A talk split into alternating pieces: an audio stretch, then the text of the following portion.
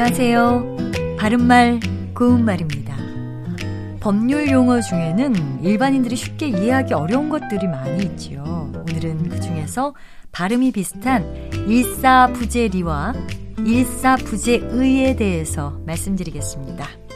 자, 먼저 일사부재리는 형사소송법에서 한 번 판결이 난 사건에 대해서는 다시 공소를 제기할 수 없다는 원칙을 말합니다. 예를 들면 그 사건은 확정 판결을 받았기 때문에 일사부재리에 따라서 다시 재판을 받을 수 없습니다. 같이 말할 수 있습니다. 여기서 마지막 글자 리는 심리를 가리킵니다. 심리는 재판의 기초가 되는 사실관계 및 법률관계를 명확히 하기 위해서 법원이 증거나 방법 같은 것을 심사하는 행위를 뜻합니다. 그리고 일사부재의라는 것은 의회에서 한 번 부결된 안건은 같은 회기 중에는 다시 제출할 수 없다는 원칙을 뜻합니다. 같은 회기에서 동일한 의제를 반복해서 상정할 수 있게 되면 회의 진행에 방해가 되고 회의 질서를 유지할 수 없기 때문이죠.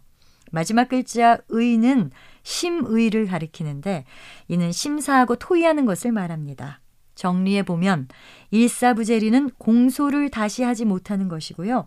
일사부재의는 안건을 다시 제출할 수 없는 것을 의미합니다. 바른말 고운말 아나운서 변희영이었습니다.